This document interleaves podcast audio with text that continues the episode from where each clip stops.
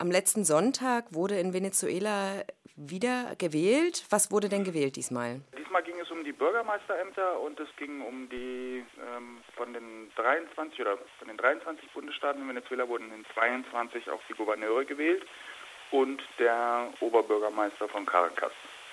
Das stand ähm, jetzt am Sonntag zur Wahl. Die Wahlbeteiligung war außerordentlich hoch, also war mit 65,45 Prozent die höchste Wahlbeteiligung, die Venezuela jemals für Lokal- oder Regionalwahlen erlebt hat und ähm, ist mit 65,45 Prozent auch eigentlich sehr gut, denke ich mal, auch im sozusagen weltweiten Vergleich. Also eigentlich eine relativ ähm, hohe Wahlbeteiligung und ein teilweise zu erwartendes, aber teilweise auch durchaus überraschendes Ergebnis. Wie ist die Wahl denn ausgegangen? Die Wahl ist ausgegangen, dass, äh, sagen wir mal, das grobe Bild, was man sehen kann von den 22 Bundesstaaten, hat die Opposition 5 gewonnen, die bolivarianischen Kräfte 17. Die Überraschung ist sozusagen, dass die Opposition die, die das Bürgermeisteramt von Groß Caracas äh, gewonnen hat. Das war eigentlich ähm, nicht erwartet worden und auch in allen Umfragen, also selbst in oppositionellen Umfragen, war das auch nicht als Ergebnis nicht im entferntesten angedacht worden. Im Moment sieht es so aus, dass ähm, mehr oder weniger alle feiern in, in Venezuela oder zumindest offiziell in den Erklärungen. Also Chavez und auch die Partei, die sozialistische Partei, hat das und auch teilweise ihre Verbündeten als äh, Erfolg deklariert. Die Opposition hat das allerdings auch als Erfolg deklariert. Also was ist eigentlich wirklich, wenn man sich das anguckt, genau passiert. Ich kann sagen, in absoluten Stimmen, äh, also so wie viele, wie viele deutsche Zeitungen titeln, von wegen Wahlschlappe für Chavez oder sonst was, äh, das ist ziemlicher Unsinn. Also da reicht das ganze deutsche Zeitungsspektrum von, von rechts bis links eigentlich. Äh, haben überhaupt keine Ahnung, die meisten Autoren, was in Venezuela eigentlich tatsächlich vorgegangen ist. Wenn man sich die genauen Ergebnisse anguckt, dann wird man feststellen, im Vergleich zum Beispiel zu der, zu der Abstimmung über das Referendum zur Verfassungsreform äh, letztes Jahr im Dezember, was ja die Bolivarianer knapp verloren haben. Aber im Vergleich dazu haben die bolivarianischen Kräfte jetzt bei den Regionalwahlen etwa eine Million und 120.000 Stimmen dazu gewonnen, während die Opposition trotz ihres relativen Erfolges bei den Regionalwahlen im Vergleich zu der Verfassungsreformabstimmung im letzten Jahr 220.000 Stimmen verloren hat. Also man kann sagen, dass auf jeden Fall das, was äh, vieles von dem, was die bolivarianischen Kräfte bei den letzten Abstimmungen vor einem Jahr nicht mobilisieren konnten, haben sie wieder zurückgewonnen, während die Opposition ähm, ihren Sieg vom letzten Jahr eigentlich nicht fortsetzen konnte und sogar weniger Leute mobilisiert hat für die Regionalwahlen, als es äh, für die, für die Verfassungsreform gelungen ist. Allerdings hat die Opposition durchaus einige Bundesstaaten, die die bolivarianischen Kräfte eigentlich gewinnen wollten oder sollten, und vor allen Dingen einige relativ strategische Bundesstaaten mit äh, größeren Städten oder ja, gewonnen. Und ähm, das könnte die Situation in Venezuela natürlich für den, für den Prozess komplizieren. In absoluten Zahlen hat sich aber eigentlich an dem Kräfteverhältnis, was außer bei der, bei der Abstimmung zu dem, zu dem Referendum vorhanden war, nicht viel geändert. Also die bolivarianischen Kräfte haben wieder 57 Prozent insgesamt der abgegebenen Stimmen ungefähr auf sich vereint, während die Opposition halt eben entsprechend weniger, knapp über 40 oder vielleicht sogar etwas weniger als 40, denn es gab diesmal ziemlich viele Kandidaten, die entweder eine Oppositionsdissidenz waren oder eben auch zum Teil ähm, chavistische Dissidenz. Es ist äh, jenseits aller Rechenspiele, dass eben diese die, die große Mehrheit erhalten blieb, dass äh, wenn, wie das die internationalen Zeitungen vor allen Dingen gemessen haben, dass ein, ein Test für Chavez gewesen sein sollte, dann hat er diesen Test bestanden. Was aber nicht den Test bestanden hat, ist sozusagen den Weg der Revolution von unten bestimmt äh, weiterzugehen. Und da ist eben ganz dringend auch eine Reflexion und eine Änderung notwendig, zu überlegen, warum haben diese Kandidaten verloren, äh, wie kann die Kandidatenauswahl anders erfolgen und vor allen Dingen, wie kann es, äh, wie kann weiterhin die, die, die Macht von unten gestärkt werden, also die verschiedenen Rätesysteme, die seit ja, ungefähr zwei Jahren aufgebaut werden und die ja darauf abzielen, tatsächlich die vorhandenen Strukturen ähm, verschwinden zu lassen. Also es geht ja darum, mit Rätestrukturen die vorhandenen Strukturen zu ersetzen. Und genau da könnte ich mir vorstellen, kann auch ein Grund liegen, dass zum Beispiel der bolivarianische Kandidat in Caracas verloren hat. Aristobulus Tudis ist sehr, sehr beliebt bei der Basis insgesamt eigentlich als Kandidat, aber er hat zum Beispiel vor den Wahlen angekündigt, er sehe keinen Sinn daran, weiterhin dieses Bürger, diese Bürgermeisterstruktur von Groß Caracas aufrechtzuerhalten und wenn er gewinnen würde, so, dann würde er praktisch alles dafür tun, um diese Struktur der Stadt zu ändern und zum Beispiel die Stadt in 100 Kommunen aufzuteilen, die dann von unten regiert werden. Das muss äh, dem, selbst dem ganzen bolivarianischen Verwaltungsapparat ordentliche Angst eingejagt haben, dass sie ihre Arbeitsplätze verlieren. Und ähm, so kann ich mir durchaus vorstellen, dass auch eben ein Teil des Bolivar der bolivarianischen Kräfte, sagen wir mal die, die mehr moderaten, sozialdemokratischen Teile, sich gegen ihn gestellt haben und vielleicht zum Teil auch sogar gegen ihn gestimmt haben. Das war zumindest immer wieder in den letzten Jahren einer der Grundkonflikte im bolivarianischen Prozess, sagen wir mal zwischen dem basisorientierten Flügel der Volksmacht aufbauen will, der das Rätesystem stärken will und der durchaus bewusst hat, wie Chavez das auch mir wieder sagt, dass es um den Aufbau des Sozialismus anderer Art, anderer Prägung voranzutreiben, die, die Zerstörung des bürgerlichen Staates bedarf und äh, des Staates, wie er im Moment aussieht, der ersetzt werden soll durch Strukturen von unten. Und es gibt eben den, sagen wir mal, reformistischen, sozialdemokratischen Flügel, der diese Strukturen und diese Institutionen durchaus erhalten will und eher auf ein erweitertes Wohlfahrtsmodell ähm, abzielt. Das, dieser Grundkonflikt ist in den letzten Jahren immer wieder aufgetaucht, hat sich immer wieder verstärkt und das ist sicherlich auch einer, der auf den weiteren Weg der, dieses äh, Transformationsprozesses einen großen Einfluss hat. Die Entwicklung ist halt sehr, sehr ungleich, sagen wir mal, in, in ganz Venezuela. Also es ist ja kein Prozess, der von oben bestimmt wird oder dekretiert wird, sondern der Staat eröffnet halt oder die, die Möglichkeiten, die Felder, in denen die Leute sich selbst organisieren können und selbst was machen können, aber ohne sie sozusagen zu zwingen. Sich, man kann auch schlecht Leute zwingen, sich selbst zu organisieren, beziehungsweise es würde vom Ergebnis her hm, sehr wenig bringen. Das heißt, äh, wir haben Gegenden von Venezuela, in denen sehr hoher Organisationsgrad äh, da ist, also in kommunalen Räten und auch in entsprechend höheren Ebenen.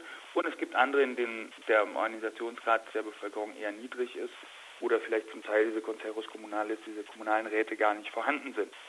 Das heißt, äh, es ist schwer, so ein Gesamtbild abzugeben. Aber ich denke, dass es sicherlich äh, Teile geben wird, äh, in denen das ähm, ganz stark gefördert werden wird in nächster Zeit, das ist auch irgendwie die Forderung von unten.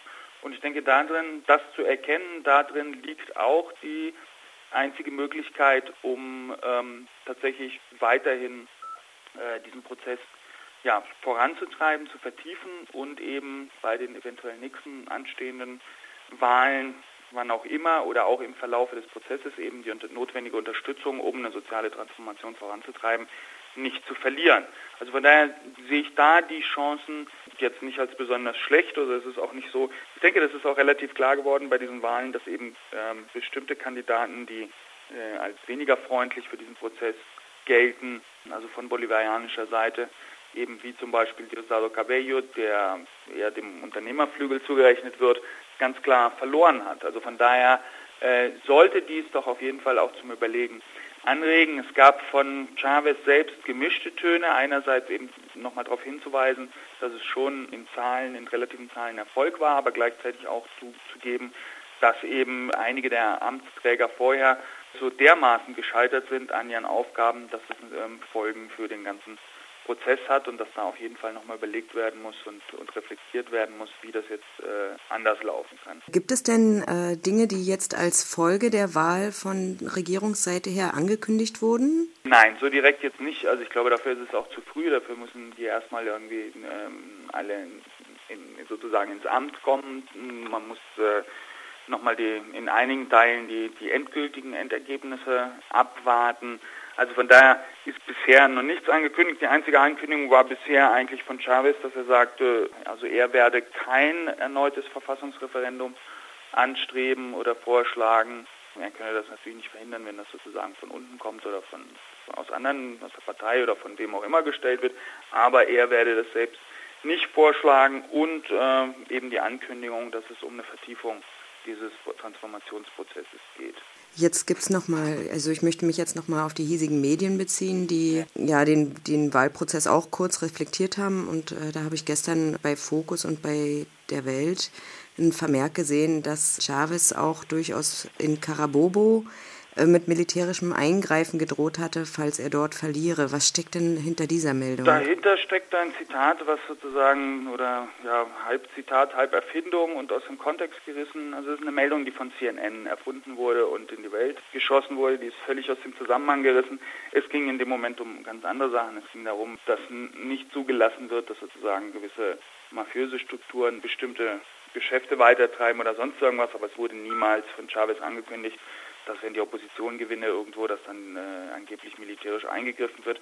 Das ist eine reine Propagandaerfindung von CNN und es ist durchaus ähm, nicht verwunderlich, dass die beiden Autoren von eben Welt und Neue Presse diese, diese Lügenpropaganda aufnehmen und weiter propagieren. Der Ausspruch entstand in einem völlig anderen Zusammenhang und dazu ist zum Beispiel zu sagen, dass äh, ein, ein Kandidat zum Bürgermeisteramt von, von Valencia zum Beispiel der äh, in, in, dessen Grundstück äh, oder von dessen Familie, also von dessen Bruder zum Beispiel, wurden vor zwei Wochen 400 Kilogramm Kokain gefunden von der Polizei.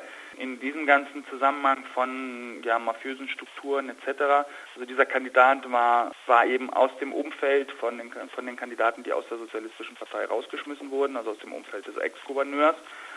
Und im Zusammenhang dieser ganzen mafiösen Geschichten war es, dass Chavez sagte, er werde natürlich nicht tolerieren, dass äh, irgendwelche mafiösen Strukturen im Land die Kontrolle irgendwo übernehmen. Aber das war alles. Jetzt möchte ich mal ein wenig abgehen von den Wahlen. Ich denke, dass Venezuela ja ebenso wie andere Länder in der Welt und wie auch äh, Europa und so weiter die Auswirkungen der fallenden Ölpreise im Zuge der derzeitigen Finanz- und Wirtschaftskrise zu spüren bekommen wird.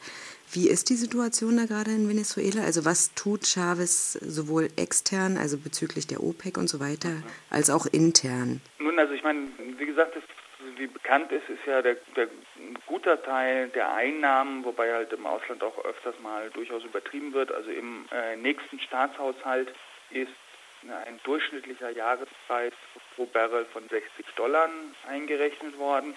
Er liegt im Moment bei knapp über 50, aber nach allen möglichen äh, Voraussagen soll er im Gesamtjahr nächstes Jahr bei durchschnittlich 70 bis 80 oder mehr Dollar liegen. Und bei diesen Preisen macht die, machen die Erdöleinnahmen 45 Prozent des Staatshaushaltes aus, was durchaus ein ordentlicher Teil ist, aber nicht äh, sozusagen weder das gesamte Aufkommen noch wird mit Preisen von 130 Dollar gerechnet. Also alles noch im Rahmen des, sagen wir mal, akzeptablen. Doch selbst sollte es völlig anders kommen und entgegen aller Voraussagen der Ölpreis äh, nicht äh, im nächsten Jahr durchschnittlich 60 Dollar erreichen, wäre das ähm, zumindest vorerst für Venezuela nur ähm, kein besonderes Problem. Venezuela verfügt über Reserven, Devisenreserven, über äh, das Erdölunternehmen, über Außenstände, die, die, die noch bezahlt werden müssen, weil sie auf Kredit vergeben wurden etc. im Ausland von insgesamt über 150 Milliarden Dollar. Dazu kommen noch diverse andere Einlagen, Konten, Stiftungen etc. Also enorme Summen, die Venezuela in den letzten Jahren angehäuft hat. Dass Venezuela eigentlich den aktuellen, den aktuellen Stand, selbst äh, sollten die Einnahmen auf Null sinken, wahrscheinlich immer noch ein oder zwei, zwei Jahre äh, locker weiterführen könnte. Also von daher ist das Problem nicht besonders groß. Zudem besteht ja auch ein fester Wechselkurs. Das hat äh, die, die gewisse Währungsschäden auch nochmal abgefedert, die in anderen Ländern wesentlich stärker waren. Also in Mexiko, wo ich mich gerade befinde, der Peso zum Beispiel ganz stark abgestürzt in den letzten Wochen. Ähm, das heißt, das sind alles, alles Elemente, die doch die Krisenauswirkungen für Venezuela relativ abschwächen. Das heißt nicht, dass, dass Venezuela immun sei gegen diese Krise. Also es kommen weniger Einnahmen und es ist sicherlich dafür zu sorgen, von Seiten Venezuelas, dass dieser Erdölpreis nicht weiter sinkt. Allerdings ähm, ist im Moment in diesem niedrigen Erdölpreis ist, äh, ist ganz stark spekulationsbedingt und ich denke, das wird sich auch wieder regeln. Im Hinblick auf die OPEC hat äh, Chavez gestern für eine Stabilisierung des Erdölpreises zwischen 80 und 100 Dollar pro Barrel äh, vorgeschlagen. Es soll ja dieses in den nächsten Wochen noch eine OPEC-Konferenz geben. in der eben ein weiterer Einschnitt in der Förderung auch wahrscheinlich ist.